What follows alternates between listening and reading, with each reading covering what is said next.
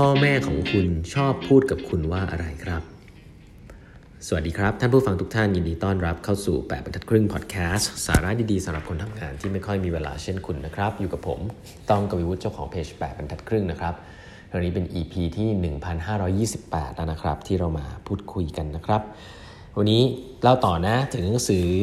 Think Like a Therapist นะฮะ Six Life Changing Insights for Leading a Good Life นะ Stephen Joseph นะครับ Psychotherapist นะฮะก็พูดถึงเรื่องมรณานุสติไปเยอะนะฮะครั้งที่แล้วลองไปอ่านฟังย้อนหลังกันได้นะครับ ครั้งนี้จะพูดถึงเรื่องที่ถัดมานะครับ ก็คือชื่อว่า accept yourself นะยอมรับความเป็นตัวเองนะพูดแล้วก็ simple เนาะเวลาเราคุยกันเราก็บอกว่า เอ้ยยูก็เป็นตัวของตัวเองแหละนะมีความสุขกับความที่ตัวเองเป็นอยู่ มันพูดง่ายเนาะแต่ว่าในเชิงของหลักจิตวิทยาเนี่ย มันอาจจะทำง่ายหรือยากเนี่ยเขาบอกว่าจริงๆ ทุก ๆ อย่างนะครับมันเดทแบ็กไปสู่ตอนที่เราเป็นเด็กครับ เพราะตอนเป็นเด็กเนี่ยเราโดนฝังเหมือนกับ ก็ต้องใช้อย่างนี้นะมันเป็นอย่างจริงเราเหมือนเราโดนฝังชิป ฝังความรู้สึก ฝังชุดความคิดบางอย่าง มาด้วยตั้งแต่เราเป็นเด็กนะครับ แล้วถามว่าเด็กๆ เราได้ชุดความคิดหลายๆอย่างมาจากไหน ก็ต้องตอบว่าได้จากพ่อแม่เป็นหลักแล้วก็โรงเรียนนะครับ ทีนี้มันมีอยู่2อย่างซึ่งเป็นศัพท์เทคนิคซึ่งผมน่าสนใจเขาบอกว่า เด็กๆเนี่ยจะมีอยู่สิ่งที่เราอยากจะให้เขาอยากอยากจะให้เขามีเนี่ยเขาเรียกว่า self regard นะครับไม่ต้องไปแปลมันนะ self regard แต่ self regard เนี่ยก็เหมือนกับว่า อืมทำให้เขารู้สึกว่าตัวเขามีคุณค่านะครับซึ่งคุณพ่อคุณแม่เนี่ยก็รู้อยู่แล้วแหละว่า เราอยากจะให้ลูกเรารู้สึกว่าตัวเขาเองมีคุณค่าถูกไหมแต่เนี้ยพฤติกรรมของคุณพ่อคุณแม่เนี่ยมีส่วนมาก ๆเลยนะครับ ต่อว่าลูกคนนี้จะรู้สึก มีความชื่นชมตัวเอง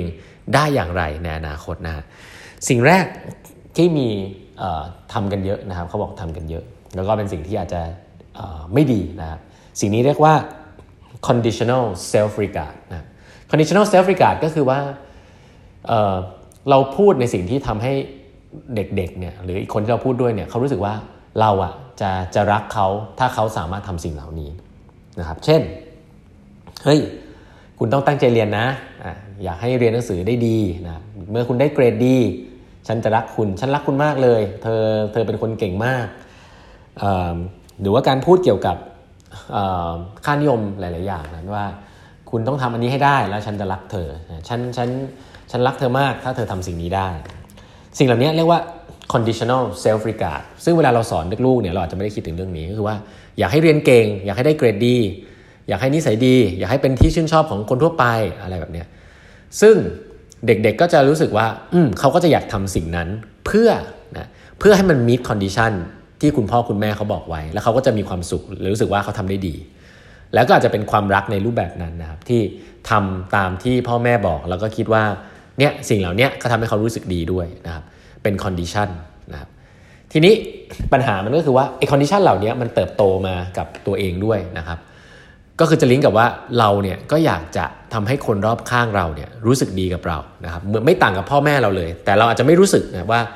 พ่อแม่เราเลี้ยงเรามาแบบนั้นเนี่ยเราก็เป็นคนแบบทำให้เราเป็นคนแบบนั้นด้วยนะมันไม่ได้เกิดขึ้นเอง เพราะว่าตอนเด็กอะ่ะเราก็อยากจะ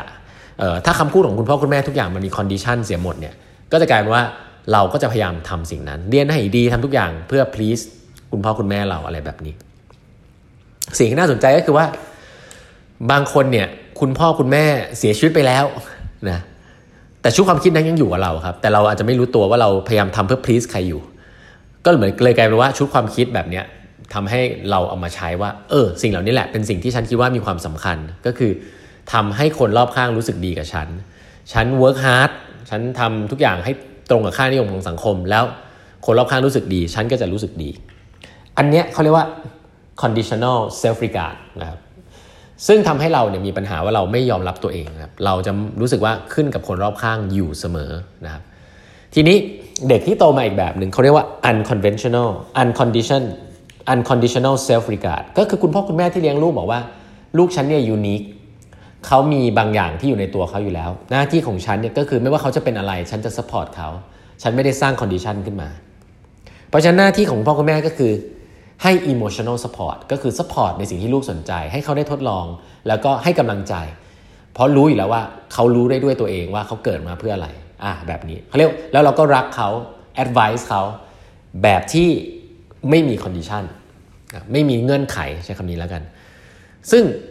ส่วนสิ่งที่มันต่างก็คือว่าเราเนี่ยเลี้ยงลูกแบบนี้ก็จริง ซึ่งอาจจะเป็นสิ่งที่ดี แต่ลูกเนี่ยจะต้องรู้สึกแบบนั้นด้วยว่าเขาเนี่ยสามารถที่จะทำอะไรก็ได้ ที่เป็นตัวเขาเอง และพ่อแม่ก็ยังรักเขาอยู่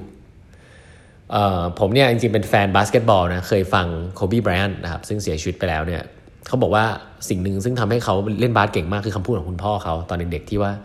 แม้ว่าลูกจะเล่นบาสได้ดี จะแพ้หรือจะชนะเนี่ยพ่อก็จะรักลูกเหมือนเดิมทุกอย่าง เขาบอกว่าคำนี้มันเป็นการทำให้เขามี freedom มาว่าเขาจะทำอะไรก็ได้ เขาจะพยายามทำอะไรก็ได้ แล้วคุณพ่อก็จะรักเขาเหมือนเดิม เขาไม่ต้องผลคาดหวังกับผลลัพธ์ เพราะว่าสุดท้ายแล้วเขาจะได้รับความรักนั้นเช่นเดิม และทำให้เขามีอิสระที่จะเลือกในสิ่งที่เขาอยากจะทำจริง ๆ เขาบอกว่าไอ้ความคิดเนี้ยมันมีประโยชน์มากๆเลยในตอนนั้น เพราะว่าถ้าเกิดว่า คุณพ่อบอกว่าต้องทำให้ได้ดีนะ ถึงจะได้รับความรักเนี่ยเขาก็จะอาจจะทำเหมือนกัน แต่มันจะเป็นอีกความคิดอีกแบบหนึ่งคือทำแล้วมันก็จะเครียดทำแล้วมันก็จะรู้สึกว่าเป็นเงื่อนไขของ support ที่จะได้ เพราะฉะนั้นแล้วก็ทำให้เขารู้สึกว่าเขาต้อง please คุณพ่อคุณแม่นะครับทำเพื่อทำเพื่อคุณพ่อคุณแม่ ซึ่ง ไม่ได้ผิดนะ แต่ที่น่าสนใจก็คือว่าพอสิ่งเหล่านั้นนะคุณพ่อคุณแม่อย่างเช่นคุณพ่อคุณแม่ไม่อยู่กับเราแล้วเนี่ยไอ้ชุดความคิดเหล่านั้นที่จะเราเราก็จะมีความชุดความคิดที่ว่า เออเราอยากจะทำอะไรให้ได้ดีเพื่อใครสักคนหนึ่งซึ่งไม่ได้ผิด แต่ว่าอาจทำให้เราเป็นทุกข์มากๆเลยนะครับ ถ้าเราคิดแบบนี้พวกนี้เขาบอกว่ามัน date back ไปไปสู่ตอนเด็กๆเลยนะฮะว่าเราได้รับคำพูดแบบไหน ซึ่งเรื่องนี้ถ้าให้ผมลิงก์จริงๆคือเรื่องลิงก์กับเรื่อง growth mindset มากนะคือ growth mindset เนี่ยถ้าเราถ้าใครอ่านตรงนี้จริงๆของ Carol Robin เนี่ย fix mindset กับ growth mindset เนี่ยต่างกันเรื่องนี้เลยนะฮะถ้าคุณเลี้ยงลูกบอกว่า เธอเก่งมากเลย เธอเยี่ยมมาก ลูกก็จะรู้สึกว่าเออฉันจำเป็นต้องมีความเก่งไม่งั้นฉันจะฉันจะฉันจะแบบไม่รับความรักอะแต่ถ้าเกิดคุณชมลูกว่าหุยเธอมีความพยายามมากเลยนะ เยี่ยมมากนะมันก็แปลว่าลูกก็จะรู้สึกว่าเขาจะแวลูความพยายาม เขาไม่ได้ value ที่ผลลัพธ์ว่าเขาเก่งหรือไม่เก่งอะไรแบบนี้นะเพราะฉะนั้นคล้ายๆกันนะแต่การยอมรับตัวเองเนี่ยก็เกิดขึ้นตั้งแต่ สิ่งที่เราได้จำได้ฟังมาในวัยเด็กนะครับ จะมากหรือจะน้อยเนี่ยแต่มีผลแน่นอน ก็อยากให้คุณลอง test ตัวคุณเองนะฮะว่าคุณเป็นคนที่ยอมรับในตัวเองแค่ไหนเนาะลองลองฟังว่า statement เหล่านี้ที่ผมจะเล่าให้ฟังเนี่ยมันมันเกี่ยวกับตัวคุณมากแค่ไหน คุณคิดว่ามันจริงกับตัวคุณหรือเปล่านะ I treat myself in a warm and friendly way นะฉันเนี่ยดูแลตัวฉันในในแบบที่อบอุ่น แล้วก็เป็นมิตร I feel that I appreciate myself as a person ฉันซาบซึ้งในตัวเอง ฉันชื่นชมตัวเองในฐานะที่เป็นมนุษย์คนหนึ่ง โดยที่ไม่ได้เกี่ยวกับคนอื่น I have a lot of respect for myself ฉันเคารพตัวเองมาก ตัวของฉันเนี่ยตัดสินใจได้ด้วยตัวเอง ตั้งใจทำอะไรได้ด้วยตัวเอง แล้วก็สามารถจะเลือกในสิ่งที่ฉันชอบได้ สิ่งเหล่านี้นะครับมีผลมาก ๆ กับทัศนคติ